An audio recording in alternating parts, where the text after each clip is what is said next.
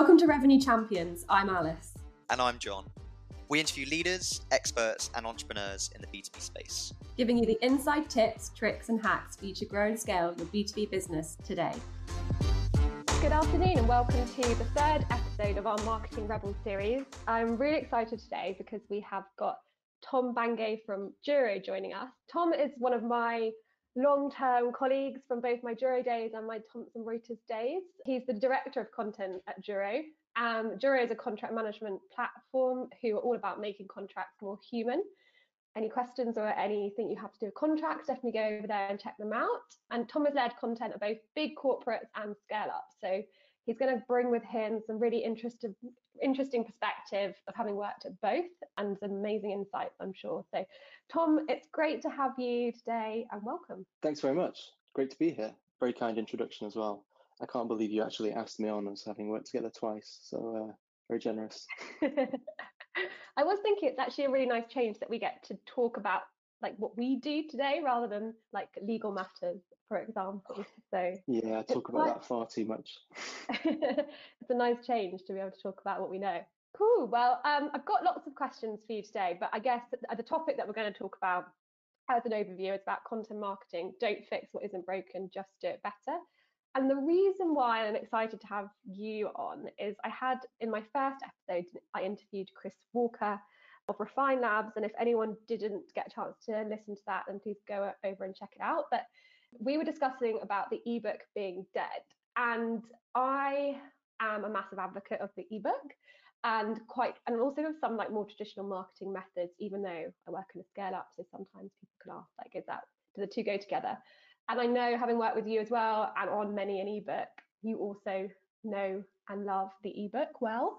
So it would be nice to get the perspective from you in terms of, you know, what to do with content marketing and how to just do it better, because I know that's kind of your big thing. So can we just dive straight in? What what do you think about ebooks? What's your take? I mean, you know, Alice, I love an ebook. I love an ebook. I kind of get the point. I think um, if you think about influencers on LinkedIn, it's very um, productive to kind of position yourself against current thinking and just like have something controversial or not mainstream and talk about why that's the thing that you should do. I think on the same platform on LinkedIn, if I scroll through today, I think I was being pushed ebooks by Salesforce, HubSpot, and IBM, and they're quite successful. They kind of know what they're doing. So I think the big caveat is you should do what works for you. Like they're not going to be right for every company. You might not have the, the team to do it. You might have another channel that works way better. But I think an ebook properly executed is still a good idea, broadly speaking. And I think most of the objections that I see to like, oh, ebooks are a bad idea, to me are about them being done in kind of the wrong way. So like, oh, it takes too long. Well, yeah, they do take a long time, but is your production as efficient as it can be? Are you getting the maximum yield from it? Like, do you repurpose it into your blog, and make it work for you for SEO and all that kind of stuff? So that's one thing. They don't convert. Like, okay, so do you have a good follow up process? Um, are you writing about the right thing? Are you talking to the right audience? Have you done all the hard work of like researching your persona and making sure that you're saying the right things to the right people? Or just like, was it like not very good? I mean, ultimately, if it's not very compelling, if it's not good content, it's not really going to get people over that trust level and get them to give you their well, I mean, they're going to give you their details, but when you follow up and be like, what did you think of the ebook and try and start a conversation, they'll be like, well, not much. So if you can do it well, there's a reason why companies do it. If you can't do it well, there's lots of other things you can do that are, that are worthwhile as well. Yeah, completely agree. And just quickly, there's a quick there's a question which I'm just going to answer now because that'll give them context for the rest of the interview. But when hmm. we talk about ebooks, do you mean specific content types or do you include things like white papers and reports in that too? So I would say yes. So it, uh, I'm talking about large pieces of gated content. If I think, would yeah. you agree? I think broadly speaking, yeah. I think um, some of those you can produce faster than others. Uh, we'll, I will probably get to it, but I tend to lean on contributor heavy, quite deep kind of ebooks. Um, but white papers and reports, it's the same principle, like something chunky enough to get people through a gate is what we're talking about. Yeah, exactly. So on that topic, in very practical terms, I think sometimes it can be quite overwhelming to people. Okay, right, go away and write an ebook. Like, how do you actually just like begin that whole process? How do you start that? And what are the steps that you follow at Juro to actually produce the ebook? What are the stages and what are the challenges that people might come across? Yeah, um, I mean, I think the first stage is strategic, like the decision to do one or not do one is a, a strategic decision. We could talk about that a bit later, I think. But like, you need to be really clear on whether or not you're going to do it and like why you've chosen to to do that instead of doing something else. But once you've decided that, like, let's say a big rock in the LinkedIn terminology is what you want to do, I think you need a really compelling idea. So to kind of get to that kickoff of like, what are we going to write about? What are we going to talk about? For me, that's about lots and lots and lots and lots of ICP research. Like it's kind of true for pretty much every team in a startup or a scale up. There's really nothing like no more valuable use of your time than talking to customers or prospects. And it's true for content in the same way it's true for marketing, product, sales, everyone. The more time you can spend with them, the better. So like it's a really big focus for us doing ICP research, like doing off the record content discovery with perfect customers or existing customers or prospects or whatever. And I go pretty deep. I mean, like we work pretty hard to make friends with these people so they feel comfortable answering our questions. But doing that content discovery, you need to kind of step outside of like, what should we write about? If you ask someone, what do you think we should write about? They're not content strategists. How would they know? They don't know how to answer that question. You need to get inside their lives, be like, so in the morning, you go into probably your second bedroom because you're working from home, you open your computer. What do you open? What are all the tabs? Before you even start talking about work, like when you have a meeting with your manager, what are the things they ask you about that you don't like to talk about? Like what are the things they don't ask you about that you would like to talk about? Which other teams in the company do you hate? You know, which other teams yeah. in the company do you do you wish you could work with more? Like you need to understand what it's like being them at work, and that that's like different from a compelling content idea. But I think doing that ICP research regularly and going really deep is, is the first thing once you've got an idea and you think, okay, we should write a book about X. So, for example, last quarter, I think we wrote a book called Legal for Scale Ups. And that as an umbrella is great. It's just like, let's get our perfect customers, like the, the main customer constituency at Juro or the in house counsel of high growth tech companies. Let's get them to talk to us about themselves. Great, because like they'll all want to read it. Um, you need to build in a little bit of flexibility because if you get an, an amazing contributor on board, like so for that one, for example, if the general counsel of UiPath came along and said, "Yeah, I'd love to contribute to your book, but I don't want to write about that. I want to write about this." It's like the fastest growing company in the world. We want him in the book, so you need a bit of flexibility to make that happen. Then, in terms of the actual process, once you've um, got enough people that you can get started, we move extremely aggressively. So we tend to do phone interviews, which are transcribed in real time. I was fortunate or unfortunate, depending on how you look at it, in that my first job involved real time transcription on the phone. So I tend to do transcription as I'm interviewing, which saves an enormous amount of time afterwards. Then we'll ghostwrite a draft, send it back to them, and get them to review it. Um, and more often than not, they, I think once it's happened that they didn't like the draft and we had to rewrite it. But usually, people who are kind of thought leaders, by definition, are too busy to do this kind of stuff. So the idea that you'll spend half an hour with them and they'll get to look like an amazing thought leader and they have to do pretty much nothing. They love it, they're flattered, and they usually really like the, the content. Um, so you push forward through that really quickly and then try and get into design and then get ready to launch. And also, if you get good contributors, you get the network effect of them sharing it for you, which is like priceless. Yeah, so I think on this, it's a really key um, point. So there are ebooks and there are ebooks. And I think one thing I found that was really different when I was working at Juro when I kind of started and came to Cognism was we would try and do gated content, but solely from ourselves and like from our point of view. But we didn't actually take the time to get the contributors and that trust point of having people who have come from like businesses like our ideal customers and prospects and who are high profile and who actually give that book some backbone, I guess. And so that might seem daunting and hard work, but that's really important to making what you write good and also, I guess, appealing and successful as well. Yeah, for sure. I think the thing, I mean, I've some, made some notes before the call, and I think one of the things that I always try and get people to remember, like in the team and the company, is as a marketer, no one cares what you think at all. Like you're not interesting. Sorry, unless I don't mean you personally. you're very interesting. but like marketers in general, and I think it's like one of the things that makes my heart sink if um, you see an ebook and it's got a beautiful cover, it's really long, lots of work's got into it, and you open it and there's some copy and it's just got no byline and it's just like words from no one. It makes me really sad because as a reader, what I'm what I'm picking up from that is like either you know that you have no authority to be talking about this, like you can't put um, this was written by you know a content marketing manager because you know that your readers will be like well what do they know about what i do? They don't know anything. Or it's so bad that no one wants to put their name to it which is probably not the case but like if you can't get your ceo to to take the byline why is that? Do they think it's bad? Are they ashamed of it? So i think unless you're prepared to stand behind like what you're doing as a as an individual unless you're the economist you can't get away with having no byline. And it's like also a, a kind of a shortcut. So if you think trying to build that authority as a startup or a scale up, it takes ages. Like no one really knows who you are. Even a, a successful company like one of the top 10 startups on LinkedIn, like Cognism, for example, um, has like some brand recognition in the world, but almost nobody comparatively out of 7 billion people has heard of it. So what do you do about that? You can either build your own authority organically, which some people do, it takes ages, but it's definitely worthwhile, or steal it, cheat, just borrow other companies like get all the other more impressive companies to front your content and then you lean on their brands. It's quicker. It's just like a really quick way to do stuff and it kind of intermeshes you with their brands and makes you kind of more authoritative. Definitely.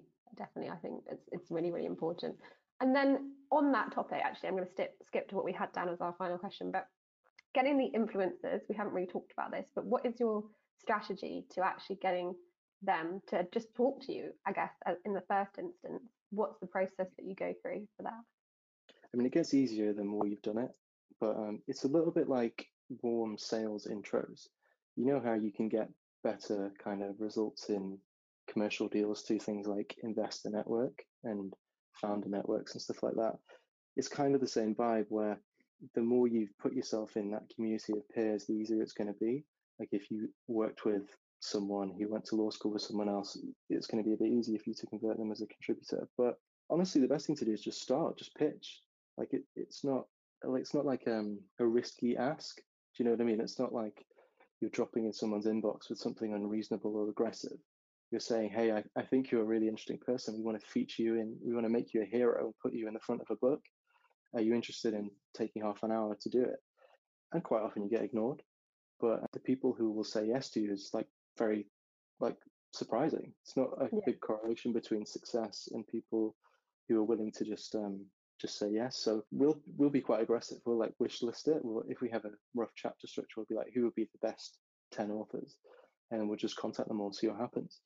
And you can also use it tactically. So if you have a really good sales prospect that you know you just started talking to, get them in the book. It's just going to bring them closer to the company and they'll know more people there and it's going to make it more likely the deal closes. And if you've got a new customer, get them in because they're going to feel really valued now that, that you're not just working with them but promoting them out into the world and making them into a, a thought leader. So just be quite aggressive and, and you can aim pretty high. People are quite generous with their time if you ask the right way. And there's one famous example of that actually helping a sale eventually, wasn't there? I think it was a couple of people who we worked on with our first ebook at Juro who ended up being customers like five or six months later, maybe even longer. Something like 20% of the author list of that original ebook are now customers. So, yeah, so there's also a, a, co- a content sales um, methodology that, that's quite good as well. But yeah, it's just um, about putting yourself at the heart of their kind of professional life, and it just makes it easier to do all kinds of things with them, sell to them, get them to come to events, get you, get them to introduce you to other people. Definitely, and I think also don't underestimate that people, when you are reaching out and, and sending those messages, use LinkedIn. Make sure you personalize them massively. Look at actually what are they posting about on LinkedIn? What uh, is there one particular post that relates back to the kind of chapter you'd want them to feature in for that book? Why have you heard about them anyway? Why have they become on your radar? Like just be human, be honest, personalize that approach, and you're more likely to succeed as well. I think that's important. Cool. Well, I think that's really a really good start on, on like the practicalities of getting going with with an ebook. And another thing, so I've worked with you, Tom, over the years, both at Juro and TR, and I can safely say you you are probably the best content guy out there. But I think Stop one it. thing, one thing that has like always really impressed me and has actually taught me everything I know about Google as well, is and that you've completely nailed is, is how to actually just win in Google. And I think something we always talked about at Juro was this whole like any unfair advantage you can claim, whether that be elevating your brand or elevating your ebook by having influencers in it, or you know getting to page one of Google organically. All these things were always really important to us because we acknowledge where we sit in the sort of the tier of companies out there. So can I ask you, like, first of all, why do you care about it? Why should you care about winning in Google? Why does it matter? And then can we talk about very practically how you claimed so many page one rankings and snippets? What you, the process was you followed? Sure, yeah. I mean, just as a caveat, I can only really talk about getting organic rankings. So, you know, yeah. conversion on those pages is a whole different thing, and then paid search is a whole different thing entirely as well. But um, I think in terms of like why do we care? I think think about a startup, particularly in the early stages probably the people you can serve is like a really, really, really tiny number of people. And you spend all your time thinking like, where are they? Where like our perfect customers, they're just out there. We could just find them and talk to them. And that's really what marketing is all about, trying to generate leads. I think like there are th- three and a half billion searches on Google every day, so they're all there. Everyone you would ever need to become a trillion dollar company is in that platform doing organic searches. So everything you need is there if you can just kind of get them to come to you. Now that's like really an obvious point, but I think where it kind of interlinks with startups is SEO, like organic search is kind of uh, beyond a certain level is predictable. You kind of get out what you put in. So if you work hard and you kind of know what you're doing, you will get results. You'll get rankings. It's like not quite objective, but there's a fairness to it, right? So what that means is as a startup, you have certain advantages over bigger companies like agility and focus and a bit of freedom and like in some cases a lack of supervision right you can kind of do not necessarily what you want to do but you do you are backed to do let's say higher risk projects and with search like if you put enough time and focus in it you can outrank much much bigger companies just by doing it better and moving faster like a really good example is if you google uh, legal operations in the UK, Juro is number one. Number two is the $13 billion company that you and I used to work for. so um, it's very satisfying, but also it's like a way to cheat. Like, well, not necessarily cheat, but you can outperform bigger, more successful, richer companies by doing something very, very targeted well. And like that's really how you jump up the curve with it with a startup. So it's like um, it's a very powerful mechanism if you can get it right. Definitely. And then I think what I'm really interested in is, and I guess anyone who's listening, um, from companies from all sizes, but like how do you actually, in a very practical way, go about claiming a page one ranking and a snippet? What is the process that you follow? Like, how do you decide? You wake up out of bed, get up in the morning, you're like, okay, so I'm going after this keyword, and how am I going to move it to number one spot with a snippet? Yeah, well, I guess like stage zero before that would be strategic. Like, do we want that keyword? And as you know, I spend 100% of my time in either Ahrefs or HubSpot, so I'm you always love the Ahrefs. Ahrefs, I'll say it's the best SaaS platform that I use. I think it's great. So I think in terms of how to actually get a page one ranking, I mean everything I know about search, I, I pretty much learned from the SEO manager and Investec where I used to work. I'll give him a shout out, Matt Caspel, who works at Heycar now. He's doing amazing things in search there. But his answer to that question, like, how do you rank? The short version is like, write good content. The long version isn't much longer. It's just kind of like, write optimized, rich, relevant content and build links to it. And the second bit there, build, build links to it, like the harder the keyword is, the more relevant that is. But if you want to capture a keyword that's like keyword difficulty 0 to 10, you really don't, like, you can do that without link building at all if you write well enough, if you like structure your page well enough. I think when it comes to something competitive, so like we rank number one in UK for contract management software above not just all the other vendors, but like Capterra and G2, for example. And it wasn't very easy to do. It was like $40 a click to buy that keyword because there's some really well funded companies in our space. The way we approached it was, I think, like you kind of touched on it before, a startup, whenever you kind of realize or by design you, you have an advantage, you just have to press it as much as is humanly possible. If there's something you can do better than other companies, you just have to absolutely max that out. So in in our case, a relatively early stage, we had two writers, right? Me and someone else in my team. So our advantage was guest posting. We had two writers and also a CEO who is very comfortable doing thought leadership, has lots of interesting ideas, and put a lot of trust in us to do pitching and guest posting on his behalf. We went absolutely scorched earth. We guest posted on all of our customers' blogs, all of our vendors' blogs, like um, our HubSpot agency, like our lead intelligence platform, anyone who we could do a case study with, a guest post, whatever it was, we would offer it and do it. And it didn't really matter how difficult it was, how long it had to be. Like we posted on Typeform, and I think it had to be 2,000 words. We like gave them, we said, we can give you this tomorrow. We publish it. And they're like, oh, okay, did it. So you just really need to press those advantages and you can get very creative. Like I did guest posts on both my undergraduate and postgraduate um, university alumni blogs because academic backlinks are like gold dust. It took a lot of work to get them to agree to take the post, but um, like if you put in the work, you get high quality links. Like make friends with other content people, do site searches for relevant keywords, and then just beg them for links. Like just be aggressive. Everything, everything you can think of, just absolutely go for it, and it'll work. Like if you put in the work, it, it will uh, work. I'd, I'd say the two casts generally doesn't work because there are certain agencies that are like, we'll give you 50 high domain authority links for like two grand or whatever. Google's pretty smart. They kind of work that stuff out and discount the links.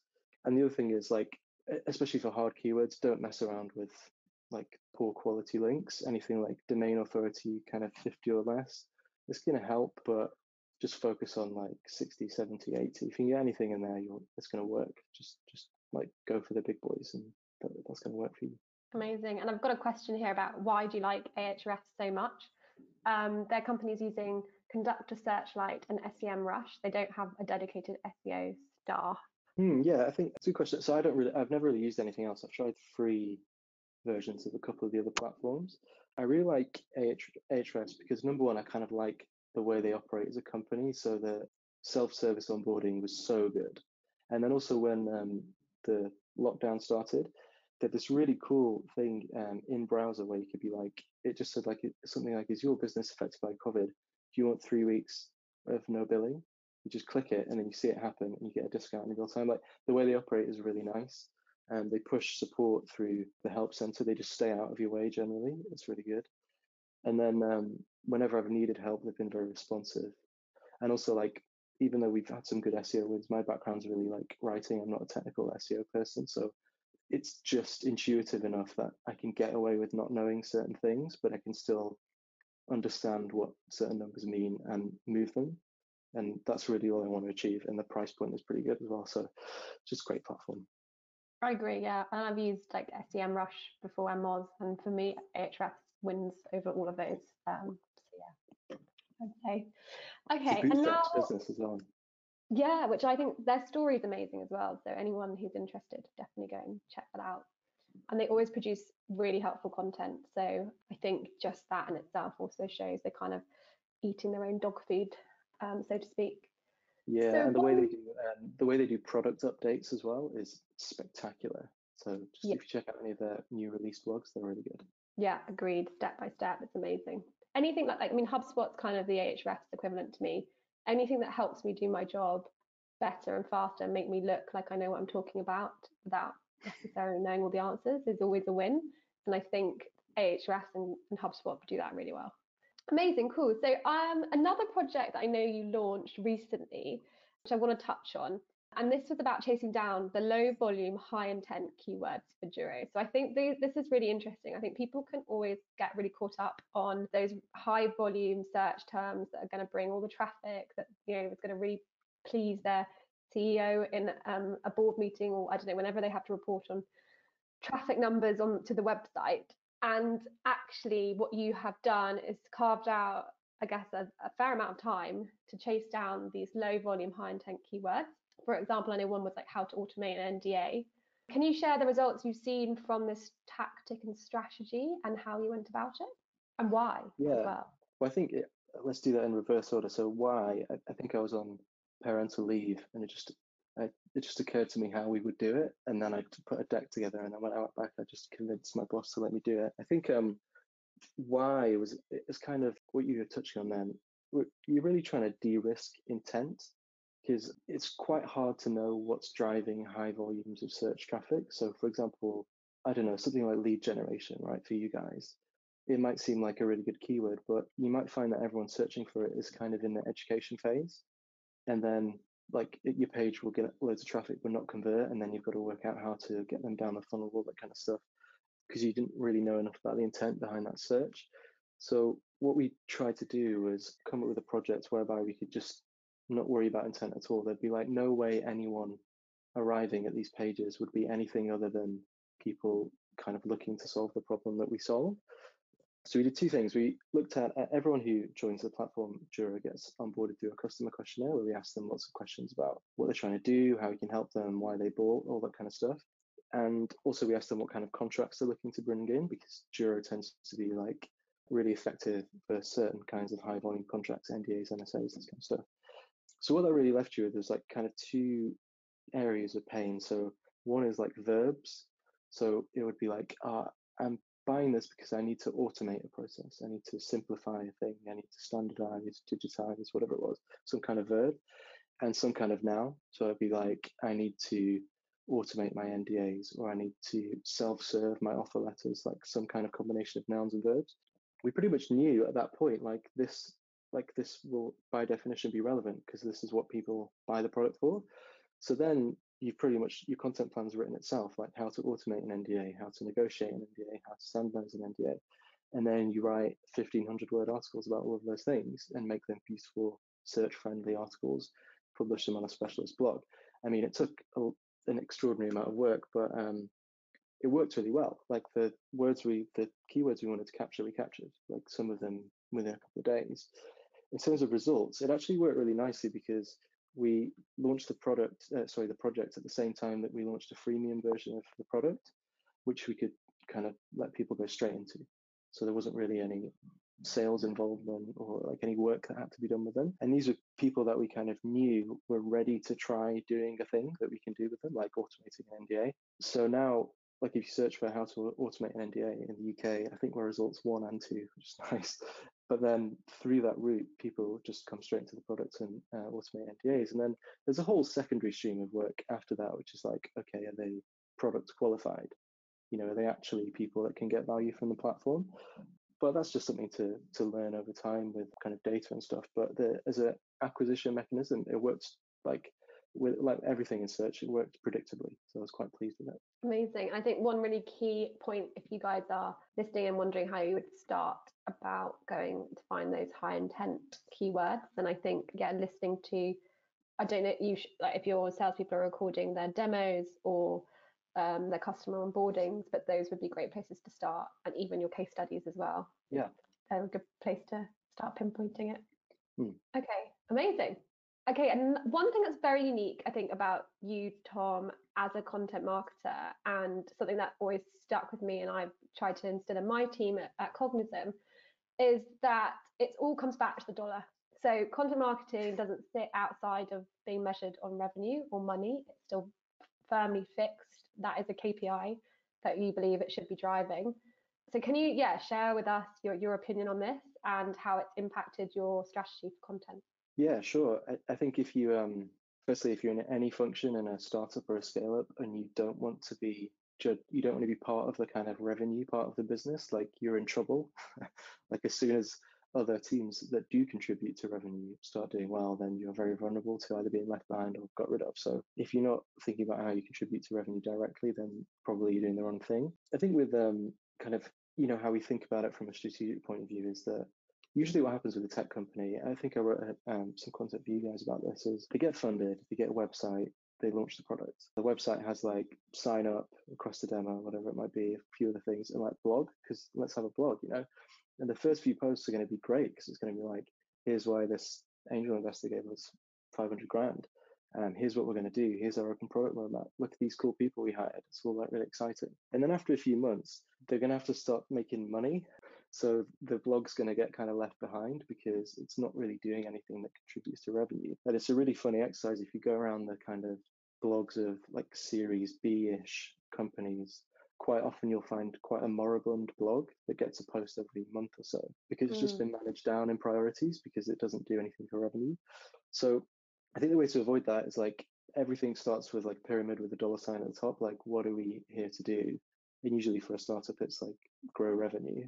And then the level below that is like, okay, so how will content contribute to that? And that's things like convert leads that will become sales opportunities, right? So then a level down from that is like, okay, so who is the audience that we want to get through those content objectives. So in Juro's case, like in-house legal teams at tech companies, right? The level below, that would be buyer personas, who are the actual people, the job titles that we need to speak to. So general counsel, legal operations manager. A, level down again is like themes. What do these people care about? What are the kind of broad things that they worry about in their life? Like legal operations, innovation, technology, these kind of things in legal. and then below that is pain points. So like, what are the actual problems that they have in their lives? Which we talked about content discovery a bit, but it's things like the sales team hate me. I've got to do all this forecasting for the CEO. I don't know where to get data from. Like I'm buried in these low value contracts. I just don't have any time to do interesting stuff. I didn't like leave Slaughter May to do this filing. You know, I think only once you've worked all the way down there do you have any idea of what you should write about. And it doesn't really matter whether it's like a big rock, like an ebook or a blog or whatever it is, but everything you write or produce should be leading all the way back up to that dollar sign. So it means that if like the founders say to you, okay, what is this blog post? You should be able to say, okay, this addresses this pain point, which is a key theme for our buyer persona who is in our broader target audience of buyers. It will create this objective, like convert them to be a lead, and that will help us make more money. And if you can't follow the content all the way back up to money, do something else. Like it's a waste of time. Yeah, agree more. I think it's I think it's a really important piece um, for everyone to think about when they're starting out or actually overhauling or just looking to retweak their strategy. And also, it's really refreshing for like your managers or your CEO to be for you to come and say, "That's how I want to be measured. That's what I want my content to do," and it's it will be welcomed. So it, it's yeah, for sure. thing. It's also um, it, it kind of lands well, and also it's a slight difference from like for me it's a bit of a reaction to previous roles where in a really big corporate there's just so many layers between you and revenue and you're not really going to like you might write something that helps like convert someone to like i don't know business banking or something but you're never going to find out no one's never going to tell you and it's motivating to the team to be like we're part of revenue we're, we're not like a separate vanity thing to try and get like blog traffic we're helping bring relevant buyer personas in front of the company and it's working or not working and let's change it so it does work but i think it's really important for like kind of morale and cohesion in marketing that like everyone's aligned that way behind a dollar sign Yeah, definitely agree. Okay, so with all of that in mind, so let's say we're starting starting Q4. How do you plan map out the content for that for the next quarter, and how does that look? How do you work out how to split the resources and what the split should be between the SEO content and the content that can power your lead gen efforts and campaigns? What's that process look like for you? yeah it's a difficult question because uh, you're kind of you're trying to compare you're like balancing history with projections and also you know you might have decided to double down on something so last quarter is not going to inform this quarter that much and the resource might be different i guess it kind of depends like number one like you got to work out where you're strong you know we talked about what your advantages are if your ebooks regularly bring in tons of leads and stuff, then you should just back that horse and max it out. But generally speaking, like everything else in, in this kind of environment, you should really start with data. It's a bit difficult for content because a quarter is an extremely arbitrary period of time for a content strategy. Like what's true on the 31st of September is also true on the 1st of October, but the way kind of revenue kind of reporting works and stuff, often you can feel pressure to switch up what you're doing between those dates. And it's like not always that simple. But I think um, the, the kind of two kind of main data points that we try to look at is which pages convert the best and then which traffic do we have that's most valuable so like that the first one is kind of a lead gen hubspot kind of metric and the second one is a search seo kind of metric and if you try and decide which how much resource to put into each of them i think for me one thing i've learned over the last couple of years is like in a startup especially one that's um, growing quickly there's so much data to the point that it can start to get a little bit noisy. And like it's quite hard to work out what the important numbers are. So i find it really useful if you want to tune out the noise just tune out everything except revenue don't worry about site traffic don't worry about leads don't worry about mgrs don't worry about mqls don't worry about sqls don't worry about saos worry about revenue like which activities actually led to money because um, there's too many variables in lots of the other steps so like you might have done something that produced loads of ops but they might be ops because those kind of people, the sales team think they can sell, but the win rate for that kind of op is actually really low. So just look at where people actually give you money. If you want to like simplify it right down, um, I find that to be really, really useful. And it can like it's not always as easy as looking at HubSpot campaigns and looking for revenue figures because that needs everyone to have done a really, really good job with data hygiene. So quite often, like at the end of every quarter, I'll look at new customers that were inbound, which in Juro's case is, is most of them, and I'll just try and like honestly work out getting rid of all the other kind of noisy sort of data points, how we got that customer. Like if we're being really honest with ourselves, what was the first thing that happened that brought them in? Because the attribution, as you know, is like quite difficult often when there's lots of um, stuff going on. So just really work out the content activity that was most associated with the most revenue and just back it. That's what we did. Amazing. And actually, slightly on that topic, what are the metrics that you care about and measure, like at the end of, I don't know if it's monthly or end of quarter or end of year? Obviously, apart from the revenue, because we know that's the main number one thing, but what are the things you're tracking like across that month, that quarter, that year? Honestly, we don't really move too far from MQLs and SAOs. I think we were quite monomaniacally focused on ops for a while because it was the probably the truest conversion picture that we had in the company because possibly the MQL criteria were too loose and then we just made them tighter and tighter and tighter and made the qualification really strict and pretty much everything shakes out into MQLs and SAOs. That's it really. Like there are some input metrics we look at, like how many things did we produce, how many followers did we gain, how many subscribers did we get, but those are probably the key metrics. Yeah. Okay. Great. Sounds good. And what's been your biggest content success at Juro, if you can name one? I don't know. Um, I think getting to number one for contract management software was cool when when you're watching competitors pay like forty five dollars a click for the term. That was pretty cool. And to so with Legal Ops um, outranking our old company, that was kind of cool. I think beyond that, um, I mean, we did an ebook where the Legal for Scale Ups one that I referenced, where we literally held up a mirror to our perfect customers We got them to talk about their lives. And the network effect of all of them sharing it and getting involved was incredible. We got like a thousand downloads, I think, in the first week and we spent no money at all promoting it and it was just network effect and the conversion to MQL for that list was really high so that was cool. Also when we started to get inbound demand from prospects to the blog like people we wanted to sell to being cam- like getting in touch and being like oh, I'd love to be on your blog that's cool just because it gives you a way of getting them like really closely linked to the company which makes that kind of unfair advantage in sales a bit more pressing I think. Yeah amazing and something else which actually I guess you haven't spoken about there but one thing you have been very good at as well is getting your CEO, Richard, featured in some great publications. And I know that's so hard to do, especially without PR support. And actually, I'm not necessarily sure PR support helps. So, are there any nuggets of advice you have on how to do this? Yeah, I think, I mean, firstly, you need a CEO who like trusts you and has interesting things to say. Not besmirching anyone's CEOs at all, but like that's quite big. It's not easy to get that. So we've been really fortunate in, in that regard. I think when it comes to trying to get um, PR for them and trying to get them in interesting places, the kind of aggression point from before, let's just like do everything we can think of because most of it's going to, like some of it's going to stick. But when it comes to PR, like when we did our, uh, we announced our Series A, it wasn't a huge fundraise and it's not a really exciting vertical. It's not like we're curing cancer with AI. This is like contracts. But we got in the Times in print and AM in print and TechCrunch and a bunch of other stuff and really the secret behind that was obviously I knew we were going to close the round about three months out, and I just started trying to make friends with people. And it is just legwork. That's what PR agencies do. They're friends with these people. But if you can do it yourself, great. So I spent a lot of time befriending some journalists uh, those papers and like doing favors for them in terms of providing comment, introducing them to interesting people. And then when the time comes, they're just going to be more amenable. Also, pitching is like you should just talk to a comms manager. Don't really worry about a PR agency. If you want to know how to pitch better, like my wife is a comms manager, and she just told me all the things we were doing wrong. Just said, don't do any of this. Get rid of all this. Just write this. What what, what the um, things you would do wrong? What what should you do? Like put the press release in the email body copy. Don't attach don't attach it to the file. Um, make sure there's a phone number.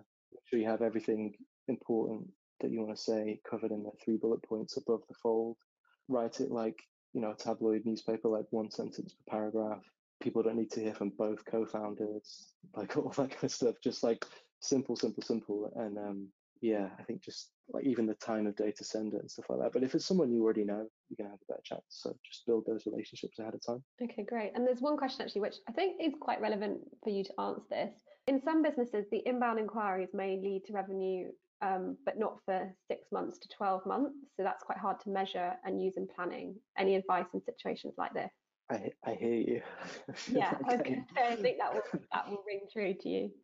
Yeah, it's really difficult one because like we have a there's someone we uh, became a customer recently, and I was looking at their record in HubSpot, and I think a year and a half ago they subscribed. They they came through a referral, subscribed to the blog, read everything we did for six months, changed jobs, re-downloaded everything, read everything for another six months, and then took a call from BDR and closed. Like, great, but that's a long time. You know, mm. it's a long time to get ROI. I think the way to try and shortcut that, and, and it's like not something that's particularly easy for me is events, because like something that's always gonna move people down the funnel, like get them a bit more nurtured, however you want to kind of describe it, is meeting people. So if you can get them from being an ebook downloader to a breakfast attender, it's like so much more valuable than them having met someone. It's going to be a lot easier for them to return calls and all that kind of stuff. And even if they have begun at what you know is going to be a really long, slow sales cycle, just get them along. Like give them tickets to events that you sponsor. Anything you can do where you get to meet them again, I find that really helps. And if your tracking is all right in HubSpot and you've got campaigns and stuff, you can link all of that revenue back to content. It's just going to take a while to eventuate, but it, it is a bit of a pain. But um, yeah, I, I, mean, we have like there's a higher likelihood of closing with the, that kind of deal, so there's a bit of a balance there. Like outbound is faster, but probably have a, a worse win rate, and inbound you have a much better win rate, but it takes longer. Yeah, and I think just in, on that, if you're I know you were mentioning events, but and now we're remote and work from home, but you can definitely be still doing like breakfasts or lunches remotely as long as you're again giving quality content and you've maybe got some interesting people to discuss points you know that will be of relevance to your personas then that's really all that matters and the format can change regardless of the situation yeah for sure and if you do regular content discovery you can just ask them like you know just check in with them every now and then and be like, how's it going in lockdown? Do you miss any of those events? Did you, are you kind of relieved you don't have to go to those conferences? Weren't they really boring? Like, is there anything that you miss about them? And just try and work out where you can bring some value back. Because I agree, it's all about like just the, the way you get someone super nurtured to the point that they'll take a meeting is just giving them loads and loads of value. Yeah, definitely.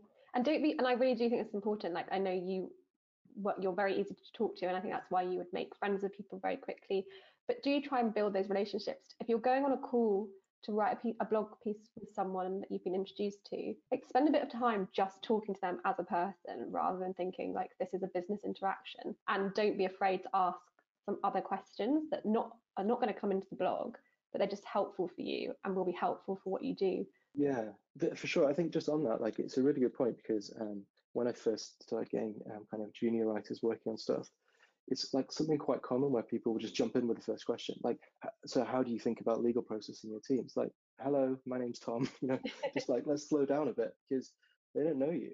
You need to get them comfortable with the idea that you're a friend. You're not like an investigative journalist trying to get some kind of clangor out of them.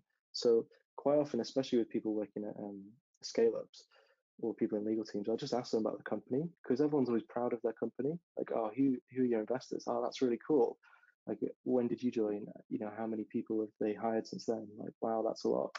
Just get them comfortable with talking about themselves because, especially for our constituency of lawyers, really not comfortable with self promotion. Like a lot of them, it's it's just counterintuitive. They're very risk averse. They don't want to give away stuff about the company. So you just need to kind of get them to open up and just be friends with them. Yeah, definitely, for sure. Well, thanks so much, my Moira. We have slightly run over, but I'm going to leave everyone with this statement that Tom told me just before we jumped on the call, which I'm sure we'll re-interview Tom at some other point to leave you with, with, which is he's now producing a new ebook every two weeks. So I think for Tom, for me, and hopefully we've given you some context towards it in this episode, the ebook is definitely alive and kicking. And I think the big sort of point from us will be don't necessarily fix well don't fix what isn't broken just start doing things better. Create an unfair advantage create an unfair brand. And it doesn't matter what size you are there are still things that you can be doing in order to achieve that. And then in terms of what's next we've still got more to come. Uh, we'll be talking to andy from Leadfeeder they this is going to be a really interesting session because they reacted really quickly to lockdown and the situation that was going on and it to me, what they did was real life agile marketing. People talk about it all the time, but what they have done and are doing at Leadfeeder is definitely what I would call agile marketing. So we're going to be digging into that with Andy um, in, in more depth and understand exactly how he's generated all those leads for the business. We'll be talking to Carla from Turtl about why you should potentially stop gating content it doesn't work.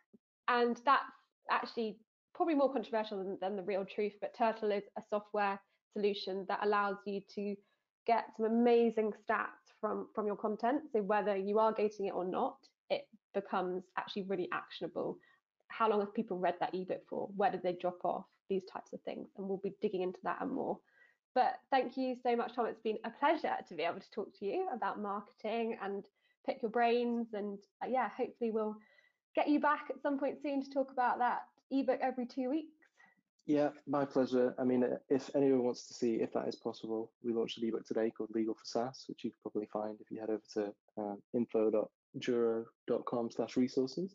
But we did that in 10 working days. So that's kind of a proof point for um, how this is possible. And I think just to put in context, your team is just, is it just two content or is there more than that now?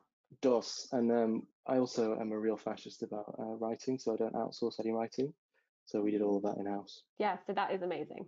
Well, we're definitely going to have to interview again. cool. Thanks, Tom, and thanks everyone for listening, and uh, catch you soon.